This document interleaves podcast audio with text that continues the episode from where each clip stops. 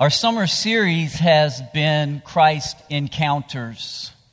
And uh, first of all, I'm thankful to Pastor Chris for allowing me um, to kind of deviate from the, the order a little bit. We are going to look at a Christ encounter this morning, but I'm kind of skipping ahead into another category as we talk about someone who was broken. And um, We'll be in Luke chapter 6 this morning. If you want to turn there, the scripture will also appear on the screen. And I just want to ask you to consider this morning before we jump into God's Word is there a willingness in your heart to ask the Lord to just do one thing in your heart today?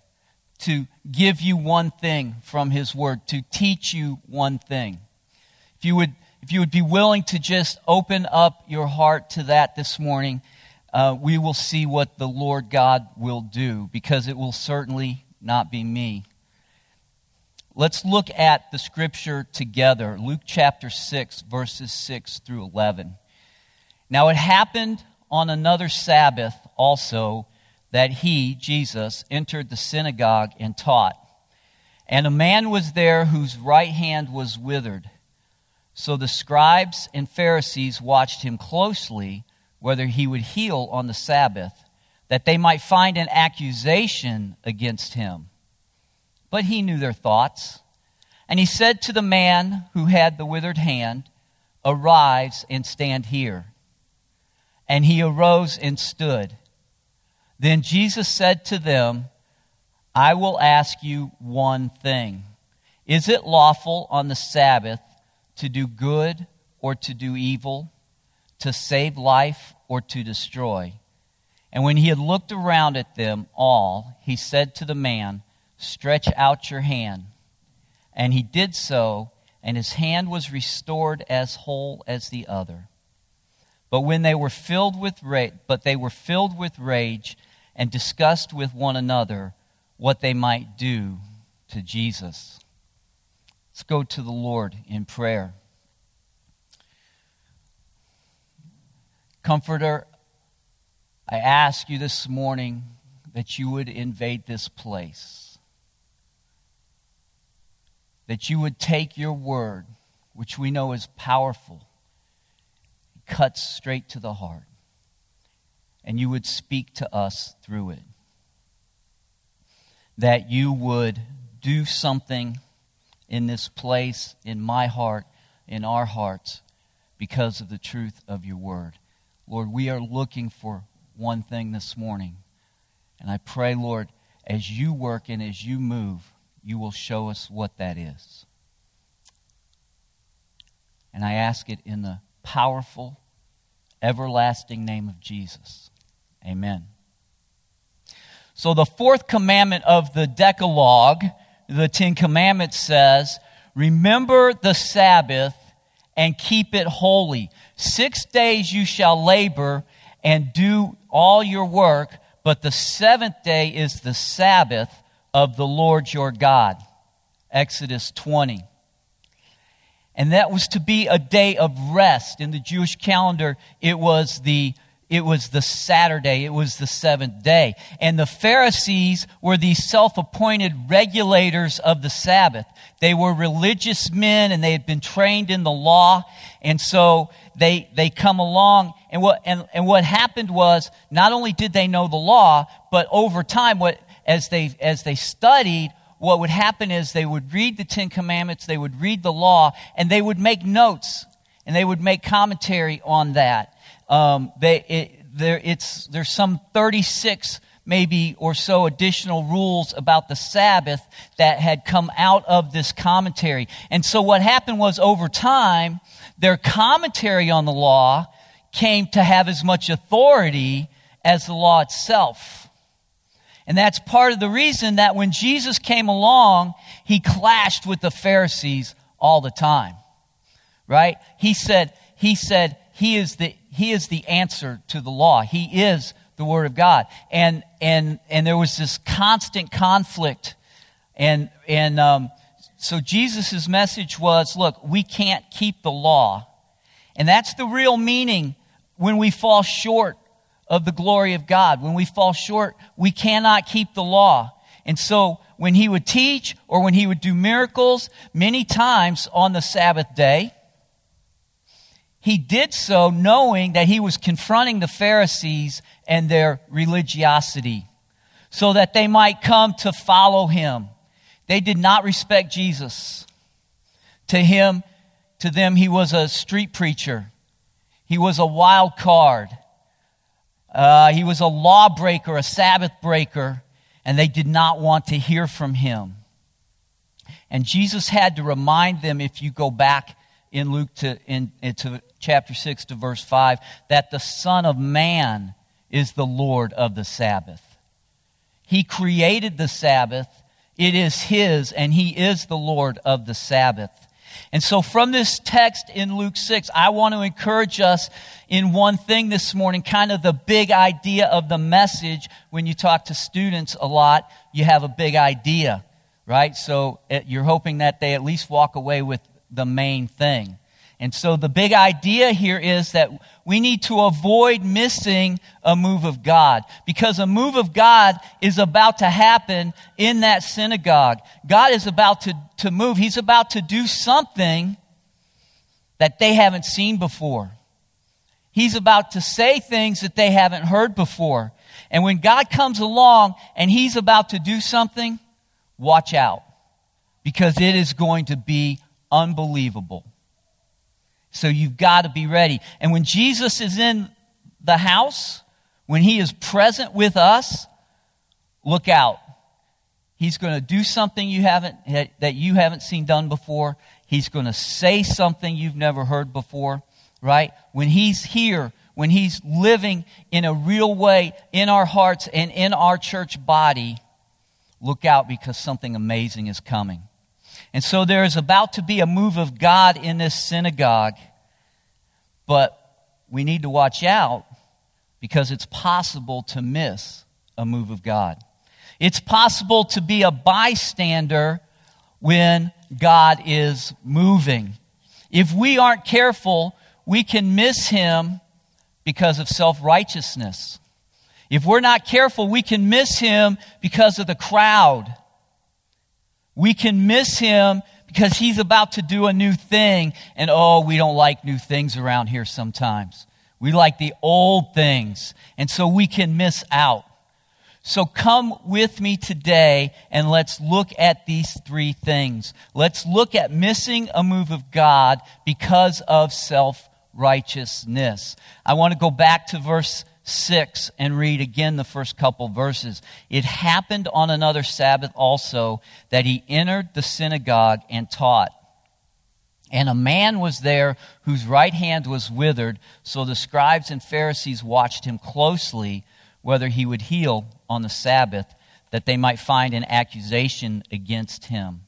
Notice we see this term synagogue, this place synagogue. What is a synagogue? Where did the name synagogue come from? So the, the Babylonians captured Jerusalem somewhere around 512 AD, I think, right? And, and the people were scattered. The, the temple was burned, or, uh, um, and, and the Jewish people were everywhere. And, and the places they scattered, they wanted to meet with God. And so they built these houses or these meeting places called synagogues, and they were places of teaching. And the leaders of these synagogues were the Pharisees. And the Pharisees came along during what's called the intertestamental period. From the close of Malachi to the beginning of the New Testament, there were 400 years. That's the intertestamental period. And, and that's where they came along, when God revealed himself again in the New Testament, they show up. And they started out with good intentions. They, they wanted to teach people God's way, but they ended up adding their own thoughts and ideas to God's. And the good things that sometimes can happen become bad things when man begins to dominate the situation with his own flesh. And that's what's happened with these guys. And I just want to stop here and tell you something, okay? Let me tell you this God's word stands alone. It is truth, It is 100% pure truth. It is inspired. It is without error. It does not need my opinion. It does not need my commentary. Okay? I need to read it. I need to study it. I need to understand it. I need to meditate on it. I need to soak it up. But it stands alone as truth. And with the Pharisees, what happened was it evolved to where they were teaching their interpretation of the scripture. And so when Jesus came along and he exposed this hypocrisy of the Pharisees, they had this huge problem with Jesus. They did not like that. Because you see, Jesus goes past the outside and he looks straight into their hearts. And this morning, he wants to look straight into my heart and your heart. Look what he said in Matthew 23 Woe to you, scribes and Pharisees, hypocrites, for you are like whitewashed tombs, which outwardly appear beautiful, but within are full of dead people's bones and all uncleanness. So you also appear righteous to others, but within you are full of hypocrisy and lawlessness. And I know you're telling me, hey, I've never committed adultery. Jesus said in Matthew chapter 5, I say that whoever looks at a woman and lusts after her has already committed adultery in his heart. Well, I've never murdered anybody. Also, Jesus, if you have hatred in your heart, you have committed murder. So let me ask you a question. As Jesus peers into our hearts this morning, as he looks into your heart, what does he see? What are your dead bones? Well, Pastor Scott, I'm struggling with unbelief this morning. Welcome to the church. We all do that a bit. Maybe it's good works. A lot of people in our, will, in our world are relying on themselves, their self righteousness, your own behavior to get to heaven. Let me, let me tell you what that's like. Okay? That would be like um, and Brad Farha, and I, I'll put Allie, Allie in with us, Allie Smith. We, we all get in a car and we drive to the Grand Canyon. Now, first of all, that would be the road trip to be all road trips okay? I guarantee you 10 minutes in, I'm punching Brad in the face. But whatever, okay? The poor man is a Yankees fan, and it, we're just not having it. But we get in the car and we drive out there, and we get to the Grand Canyon. We're looking at the Grand Canyon, and it's just amazing. And we say to each other, hey, let's jump over it. Okay, Cormy says, that's a good idea. All right? Thanks, Cormy. Okay? So, ladies first, we let Allie go first. Allie's an athlete, all right? She steps back, she takes off running, she jumps as far as she can, and man, she goes like eight feet. You remember the old Roadrunner cartoon? Right? And Brad says, Well, I can do better than that. And he gets a little bit further back and he takes off running, okay? And somehow, I don't know how, he goes nine feet, okay? Probably because I helped push him along, all right? Nine feet. There he is. I go next, Mr. Athlete, okay? I go like 100 yards back and I take off running. And by the time I get to the end, I'm so tired from running 100 yards, I go like four feet. Boom. And then along comes Cormy, right? No, no stronger man of the faith I know personally. Cormy is amazing. And Cormy takes off running and he jumps as far as he can and he goes 12 feet. He's better than Brad. He's better than me. He's better than Alec. He did amazing. But what happened?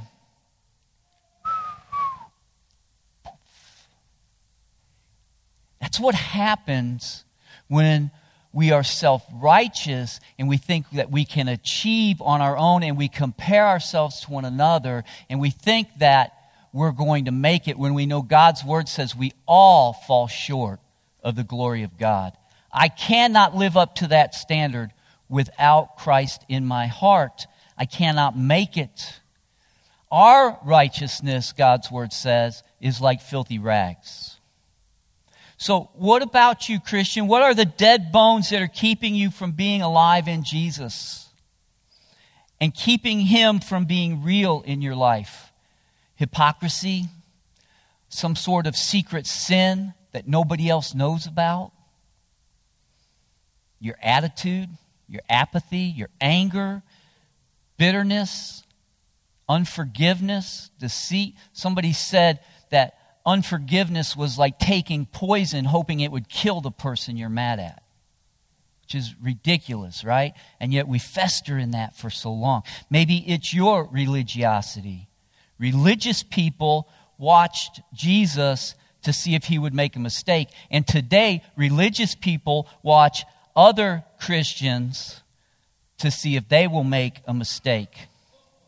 And let me tell you that, we will miss a move of God if we don't deal with what's inside of our hearts. It will. But God wants to do a new thing. He's about to do a new thing. And we want to avoid missing a new thing. Not only because of our self righteousness, but also because of the influence of the crowd. Look again at verse 8. But he knew their thought, and he said to the man who had the withered hand, Arise and stand here. And he arose and stood. See, Jesus knew their thoughts. And he asked the man with the shriveled hand to come and stand in front of everyone. So, can you see the synagogue is full? We know these synagogues got full, and we know when Jesus was there, they really got full. You remember another account in the Gospels where it was so packed that, that guys had to go up on the roof and tear open a hole in the roof and lower a man down to be healed because of what was going on at the synagogue. So, can you imagine you're in the crowd and you have the withered hand, and Jesus calls you to stand out in front of everyone and people are watching. And they know that, that when someone sick is around, Jesus heals them. And Jesus knows this. But he isn't going to let the crowd keep him from doing the will of God, despite what's in the heart of the Pharisees. And those packed in there didn't matter to him. He was going to do a new thing, and he was going to heal him. And I want to tell, I just want to tell you this. If you walk with Jesus, you do not let the crowd stop you. You do not let the crowd stop you. They're going to talk. They're, your coworkers, they're going to talk. They're going to laugh.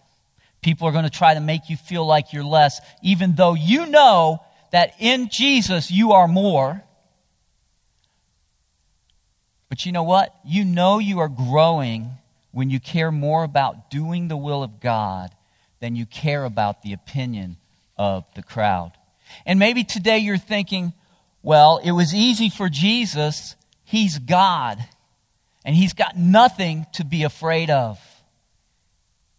But notice the man with the withered hand. He's also ignoring the crowd. He was in the crowd, and Jesus brought him up to stand in front of everyone. Stand up here in front of everyone, in the middle of the room. Stand here with your withered hand. Scripture doesn't say that he looked around and said, I can't go up there. No one else is going. No, no, no, no, no. He didn't hesitate, he didn't make excuses. I think maybe he was afraid. But he did not let his fear overcome his obedience. And he showed up. And let me say this, church, family, do not be afraid to let people see your brokenness. Especially when God brings that healing and it points people to Jesus because He is a God of grace. He is a God of love and compassion. Yes, He is just. Yes, He is righteous. There is no doubt.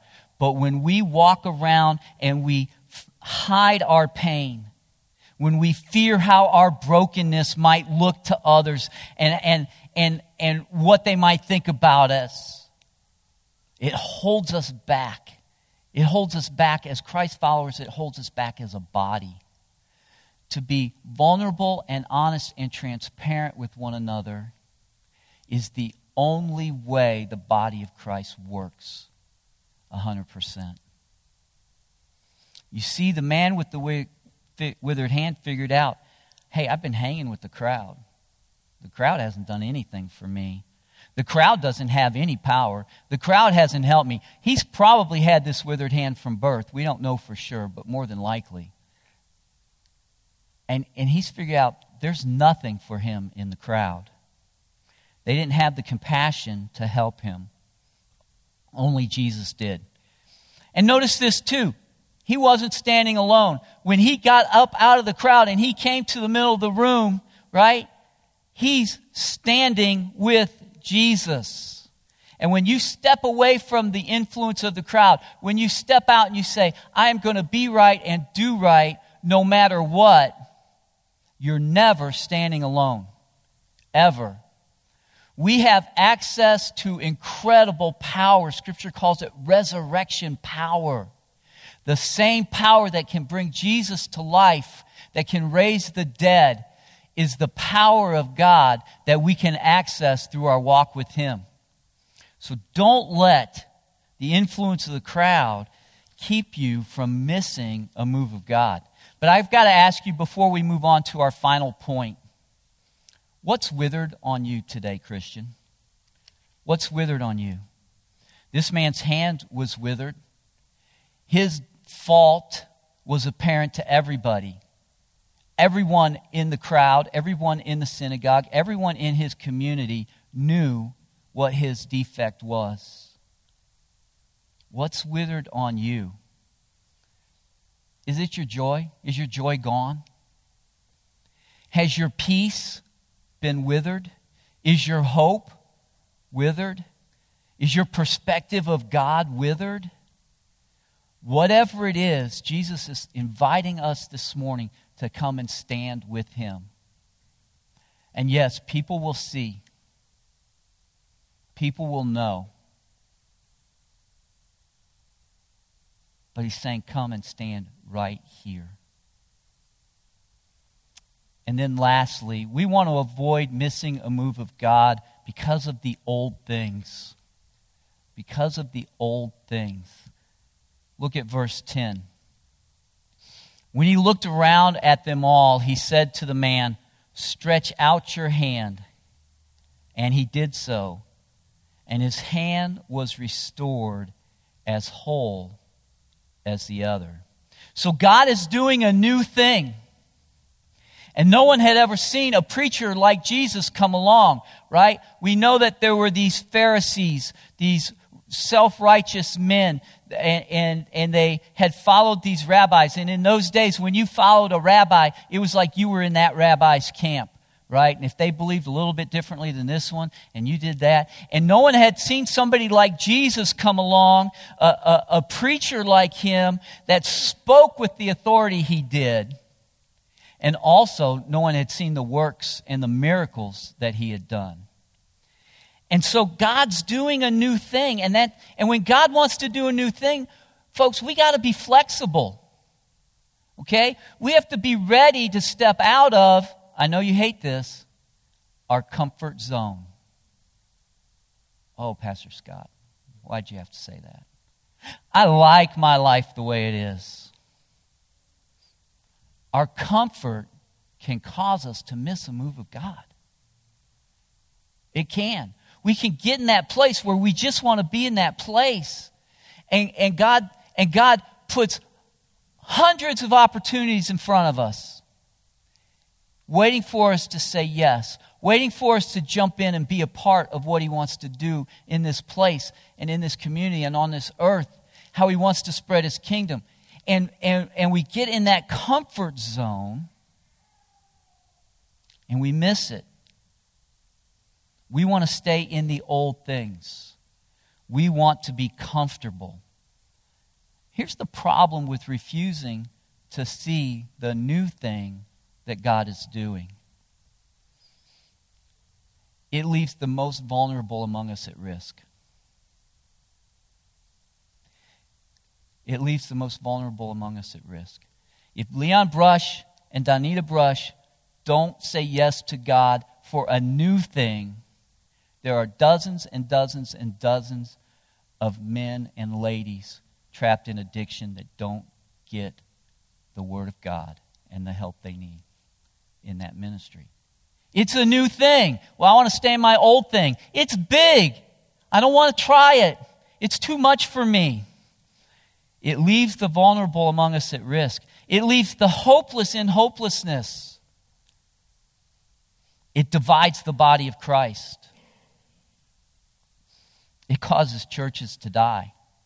We've never done it that way before. That's a new thing. Yeah, it'll be okay. God can do it. I'm not doing it, you're not doing it. God's doing it. It's His work. And ultimately, it sentences people to hell. Because we don't carry out the gospel mission the way God designed us to carry out the gospel mission. We're in our comfort zone. So we keep our mouth shut and we enter into that cruise control mode. You know what? I have a love hate relationship with my cruise control on my car. Okay? Uh, I'm glad I have it. Cruise control is nice, right? You're on the interstate, you take your foot off the pedal, and it's designed to just cruise along. Here's the problem, and a lot of you probably have a similar type of vehicle. My car is designed when it's in cruise control, when it comes up on another vehicle, it slowly slows down to the pace of the vehicle in front of it. So when I'm on the interstate and I'm trying to get somewhere and I'm driving the speed limit, because, you know, I'm only going to drive the speed limit. Uh, when, and, and I've got my cruise control on, and, and someone comes around me maybe and gets back in my lane, okay? I start to slow down and I don't notice it. And 5, 10, 15 minutes later, I look down and they're going 55 and I'm going 55 because my car is keeping me at 55 and the speed limit is 75, 80, whatever it is. I, I don't I don't know. Maybe I'm in Europe when I'm driving. I'm not sure, but um, I, I, hate that about my cruise control, and I'm like, that, that's not that's not what I want. But I'm just cruising along at whatever the speed is of the car in front of me and I'm in that kind of comfortable place.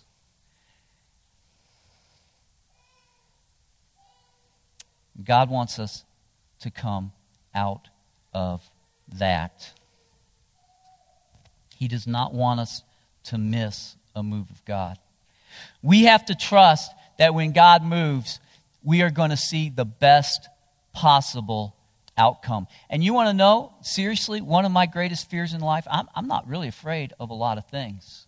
Okay? In fact, I, I don't believe in phobias. If you're afraid of heights, I don't believe you're afraid of heights. I think you're afraid of falling and you might die, but I don't think you're afraid of heights. I don't believe in being afraid of spiders. They're small, we're big, step on it. All of those things, okay? But I have a fear that I might miss a move of God in my life because I settle in and get comfortable. You remember what Jesus told his disciples when he called them? The foxes have holes to sleep in, and the birds have nests. But the Son of Man has nowhere to lay his head. He promised those guys nothing when he called them except abundant life in him. He didn't say anything about comfort. Now, on the back end, when I'm spending eternity with Jesus, I think that's going to be pretty great. The birds have nests and the foxes have holes. the Son of Man has nothing for you in the way of comfort. And that's the kind of life and mindset that Jesus calls us to. The kind of life that steps out of our comfort zone. It's what brings people out of their seat willing to go into a classroom and teach, whether it's a little kid or an adult. I'm willing to step out of that comfort zone. It's what sends us to our friends with a boldness to say, Man, I, I, love you and I don't want you to spend eternity in hell. And Jesus has made a difference in my life. Jesus has saved me from eternal damnation. And I don't know how you will do that. I don't know what your approach will be. I don't know what doors God will open. But it sends us to our friends with the gospel. It brings you on this platform to use gifts you have to lead in worship and to share with the body of Christ, or to stand at the door and greet people, or, or to come early every Sunday and make sure that we have coffee and snacks. On and on and on it goes. There's just so many different things. It was, it's what allows you to stand up before others and to testify about God's grace in your life. It what, it's what brings you to take care of vulnerable children. And I would stop here to say, this is sometimes hard for me. Many of you know our story, Sandy and I. We were empty nesters. And I began studying for a small group study that we might do here. And the Lord began to open the door of my heart towards foster care. And here we are, some 10 years later, with two little kids. And don't think, the rest of you empty nesters, I don't look around and see what you're doing. You get up and go where you want to go. You do what you want to do. You don't have to be back in your house at 7:30. That part I kind of like now cuz you know sometimes it's difficult. I'll be honest with you. We don't fit with anybody. People our age don't have kids. People with kids don't want to hang out with people our age. I mean, that's, that's where we are. But you know what? That's okay. I am definitely out of my comfort zone. Coming out of our comfort zone allows us to give generously to kingdom causes. It opens our homes to missionaries. It invites people sitting around this building to our houses to love on them and care for them. The list just keeps going. So don't let the old things keep you from doing the new thing that God wants to do. God always wants to do a new thing. And we've got to be flexible. You remember, you remember what Scripture said? We don't put new wine in old wineskins, right? Because they're old and they're firm and they're crusty and they're not going to move. And we have to have that kind of flexibility. Don't let the old things keep you from doing a new thing that God may want to do. Well, look what happened in verse 11 as we wrap it up. They were filled with rage, these Pharisees, and discussed with one another what they might do to Jesus. When God's going to do a new thing, it's not always going to be the way we want it. And it's certainly not always going to be easy. I think about all those things around here that I mentioned people could jump into, and I think about how problematic that could be in your life as well, right? You know, you agree to teach a class, but now you can't, you know, you, you got to be gone, and now you need a sub, or you got to spend that time studying, or you got to make this commitment or that commitment. I, I'm not saying it's going to be easy. And at the end of this account, the Pharisees are still the Pharisees. Their indignation towards Jesus is greater than ever. I would have loved to have seen this story in my flesh. I would have loved to have seen this finished differently. And the Pharisees had their eyes opened and they saw what an incredible Savior Jesus was, and they put their trust in Him. I, I wish they would have done that and been changed. But instead, they're outraged. They're plotting. And that's the reaction many are going to have to a new thing. When you jump into a new thing, the world around us will not always like the new thing that God is doing. And that certainly includes unbelievers, but sometimes it includes Christians. I don't like that new thing. I don't want that new thing. Can't believe we're doing that. And we absolutely don't want to miss a move of God just because other people don't like it. So I want to encourage us this morning to keep our eyes open for the new thing and then have the courage to jump in, lean in to what God wants to do. Find your place in that thing and say, God, I will do it. I am not going to let my self righteousness, I am not going to let this crowd around me, and I'm not going to let those old things keep me from doing what you want me to do and being a part of a move of God. Do not miss a move of God. Don't do it. Lord, thank you for our time around your word this morning. Thank you for this story in Scripture. I can't imagine that this man with the withered hand would ever think that he would be in Scripture and that you would be using him to change the world. God, my heart and my prayer is that we will not be a people that rest in our comfort zone, that we would not be a people that see ourselves as better than others in our own righteousness. We would not be afraid of the crowd, but we would be open, we would be honest, we would be real, and most of all, Lord, we would have hearts willing to do a new thing. Pray in Jesus' name. Amen.